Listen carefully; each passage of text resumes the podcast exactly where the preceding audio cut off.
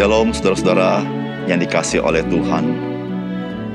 Sebetulnya apakah sih yang sebetulnya yang menyenangkan hati Tuhan atau yang diharapkan Tuhan dari kita?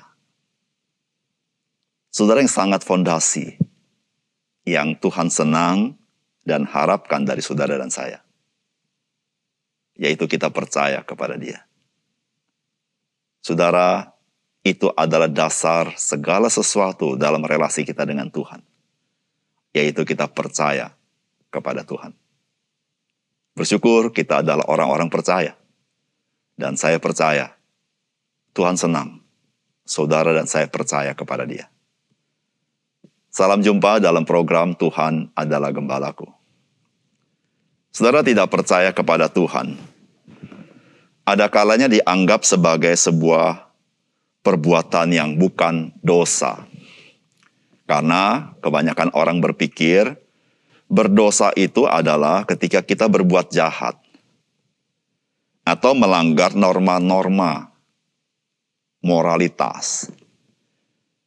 Saudara tidak percaya kepada Tuhan. Saudara itu ada perkara yang sangat serius. Sehingga saudara-saudara tidak percaya kepada Tuhan merupakan dosa yang sangat serius. Mengapa demikian? Karena Tuhan, Dia Tuhan yang memperkenalkan diri melalui perbuatannya, melalui, maupun melalui perkataannya. Saudara, mengapa Tuhan memperkenalkan diri seperti itu? Supaya kita percaya kepada Dia. Terlebih lagi saudara-saudara pada puncaknya Tuhan memperkenalkan diri dengan firman menjadi manusia. Saudara bayangkan, Allah yang maha kuasa yang begitu besar, Allah yang adalah roh, dia datang menjadi manusia dan tinggal bersama-sama dengan manusia. Supaya dia menyatakan Allah kepada manusia. Dengan tujuan, supaya manusia mengenal dan percaya kepada Allah yang sejati. Oleh karena itu saudara, jika seseorang sampai akhir hayatnya, dia tidak percaya kepada Yesus Kristus, maka saudara-saudara tidak heran. Apa yang dia miliki adalah kebinasaan kekal. Karena ketidakpercayaan kepada Allah merupakan satu perbuatan yang sangat serius. Karena Tuhan sudah menyatakan diri kepada kita. Oleh karena itu saudara, semasa kita masih hidup, marilah kita belajar untuk mendengar panggilan Tuhan, supaya kita percaya kepada Yesus Kristus. Dan kita merespon panggilan itu dan berkata, Tuhan, aku percaya kepadamu. Setelah mari kita membaca firman Tuhan dari Yohanes pasal 20, ayat 24 sampai 31. Tetapi Thomas, seorang dari kedua belas murid itu yang disebut Didimus, tidak ada bersama-sama mereka ketika Yesus datang ke situ. Maka kata murid-murid yang lain itu kepadanya, kami telah melihat Tuhan.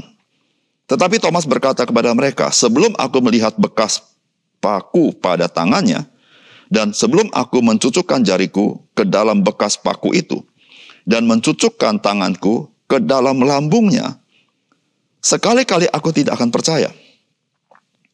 Delapan hari kemudian, murid-murid Yesus berada kembali dalam rumah itu dan Thomas bersama-sama dengan mereka. Sementara pintu-pintu terkunci, Yesus datang dan ia berdiri di tengah-tengah mereka dan berkata, Damai sejahtera bagi kamu. Kemudian ia berkata kepada Thomas, Taruhlah jarimu di sini dan lihatlah tanganku. Ulurkanlah tanganmu dan cucukkanlah ke dalam lambungku dan jangan engkau tidak percaya lagi, melainkan percayalah. Thomas menjawab dia, Ya Tuhanku dan Allahku. Kata Yesus kepadanya, Karena engkau telah melihat aku, maka engkau percaya. Berbahagialah mereka yang tidak melihat namun percaya. Memang masih banyak tanda lain yang dibuat Yesus di depan mata murid-muridnya yang tidak tercatat dalam kitab ini. Tetapi semua yang tercantum di sini telah dicatat supaya kamu percaya bahwa Yesuslah Mesias anak Allah dan supaya kamu oleh imanmu memperoleh hidup dalam namanya. Saudara yang dikasih oleh Tuhan, tidak percaya merupakan gambaran bahwa manusia mengukur segala sesuatu dengan akal budinya sendiri, atau setidaknya dengan panca inderanya, bukan? Saudara, segala sesuatu yang dianggap tidak masuk akal, maka manusia menyimpulkan sebagai sesuatu yang tidak patut dipercaya. Saudara mungkin hal ini yang terjadi pada diri Thomas. Saudara Thomas adalah salah satu dari 12 murid yang pasti sudah mendengar apa yang Yesus sampaikan bahwa dia akan mati dan bangkit pada hari yang ketiga. Dan Thomas sekarang ini adalah Thomas yang sudah tahu bahwa kubur Yesus kosong. Namun ketika murid-murid berkata, mereka melihat Tuhan. Thomas tidak percaya. Saudara, apakah pesan firman Tuhan yang dapat kita terima pada hari ini? Yang pertama, kehidupan kita tidak tersembunyi bagi Tuhan Yesus. Karena dia hidup dan dia hadir di dalam kehidupan kita. Saudara firman Tuhan berkata, kemudian ia berkata kepada Thomas, Taruhlah jarimu di sini dan lihatlah tanganku. Ulurkanlah tanganmu dan cucukkan ke dalam lambungku. Dan jangan engkau tidak percaya lagi, melainkan percayalah. Thomas menjawab dia, Ya Tuhanku dan Allahku.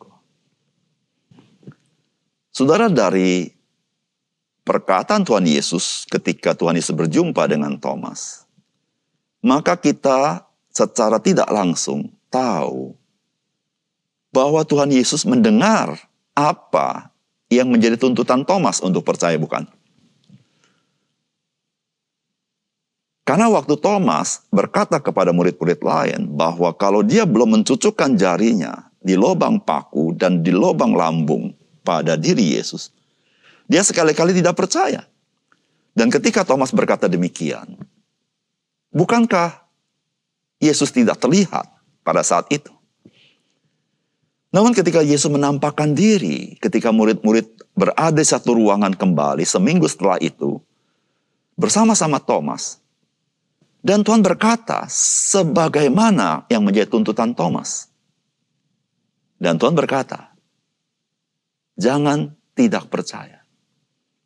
Saudara-saudara yang kasih dalam Tuhan. Di sini memberitahukan kepada kita bahwa Tuhan Yesus yang hidup itu dia hadir. Meskipun murid-murid tidak melihat dia ketika Thomas menjawab murid-murid itu. Saudara firman Tuhan memberitahukan kepada kita bahwa meskipun saya dan saudara dan kita tidak melihat dia dengan mata kasat mata kita. Tuhan Yesus yang bangkit dan hidup itu, dia hadir di tengah-tengah kita. Saudara, apakah penghiburannya ketika dia hadir? Saudara, dia tahu apa yang menjadi keluh kesah kita. Dia tahu apa yang menjadi kesulitan kita. Dia tahu ketika kita menjadi kurang percaya. Karena kita menghadapi kesulitan itu. Dan dia mengerti itu semua, saudara. Dan satu hal yang sangat indah dari kisah ini. Bahwa Tuhan Yesus tidak membiarkan kita di dalam ketidakpercayaan. Dia ingin meneguhkan kita bahwa dia Tuhan yang dapat dipercaya. Saudara yang kasih dalam Tuhan. Bersyukurlah kepada Tuhan. Karena hidup kita tidak tersembunyi di mata dia. Mungkin kita di tempat-tempat yang paling gelap. Saudara, ada Tuhan Yesus yang hidup. Dia berada di sana bersama kita. Dia bukan hanya bersama kita. Dia tahu kondisi kita. Dia bukan hanya tahu kondisi kita. Dia terlibat untuk mempedulikan kita. Itulah yang Tuhan Yesus lakukan bagi Thomas. Yang kedua, saudara. Saudara Tuhan berfirman dan bertindak dengan nyata. Agar kita ini percaya kepada Yesus. Bahwa dia adalah Mesias. Anak Allah. Dengan demikian kita boleh menerima hidup di dalam dia. Saudara firman Tuhan berkata, kata Yesus kepadanya, karena engkau telah melihat aku, maka engkau percaya. Berbahagialah mereka yang tidak melihat namun percaya. Memang masih banyak tanda-tanda lain yang dibuat Yesus di depan mata murid-muridnya yang tidak tercatat dalam kitab ini. Tetapi semua yang tercantum di sini telah dicatat supaya kamu percaya bahwa Yesuslah Mesias anak Allah dan supaya kamu oleh imanmu memperoleh hidup dalam namanya. Saudara ketika Thomas melihat Yesus, maka dia percaya. Dan Tuhan berkata demikian, karena engkau telah melihat aku, maka engkau percaya. Tapi tidak berhenti di sana. Berbahagialah mereka yang tidak melihat, namun percaya. Saudara yang kasih dalam Tuhan, Bukankah ketika Thomas tidak percaya, dia tidak melihat Yesus ada di sana? Dan bukankah ketika Yesus menampakkan diri, Yesus merespons kepada tuntutan Thomas? Apa artinya, saudara? Saudara artinya, kalaupun saudara dan saya tidak bisa melihat dia, bukan berarti dia tidak ada. Kalaupun saudara dan saya tidak bisa melihat dia dengan kasat mata, bukan berarti dia tidak hadir.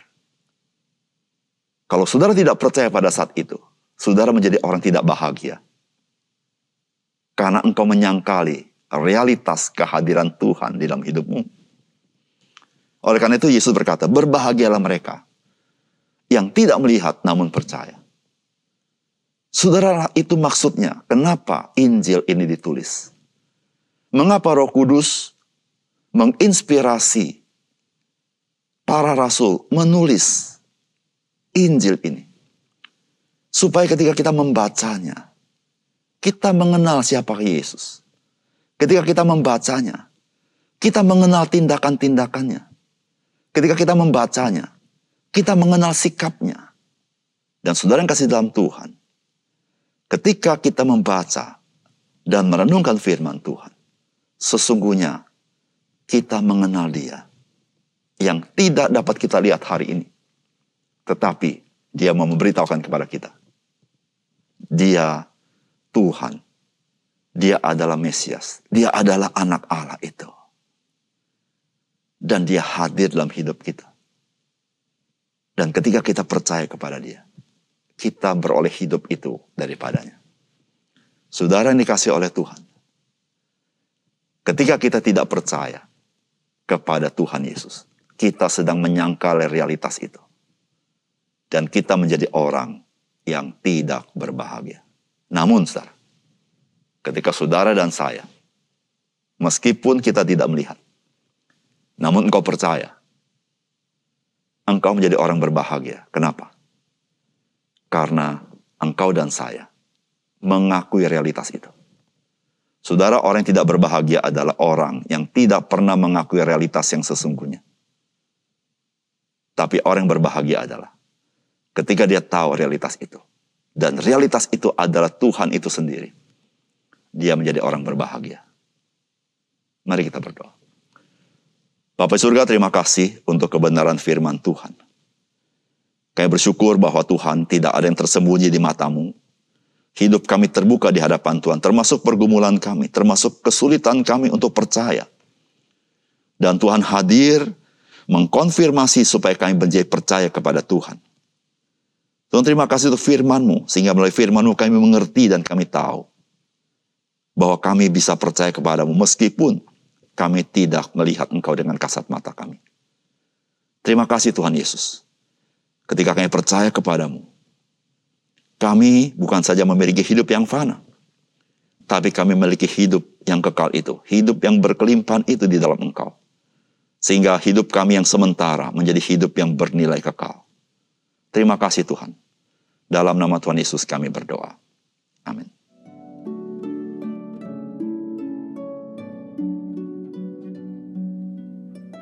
Música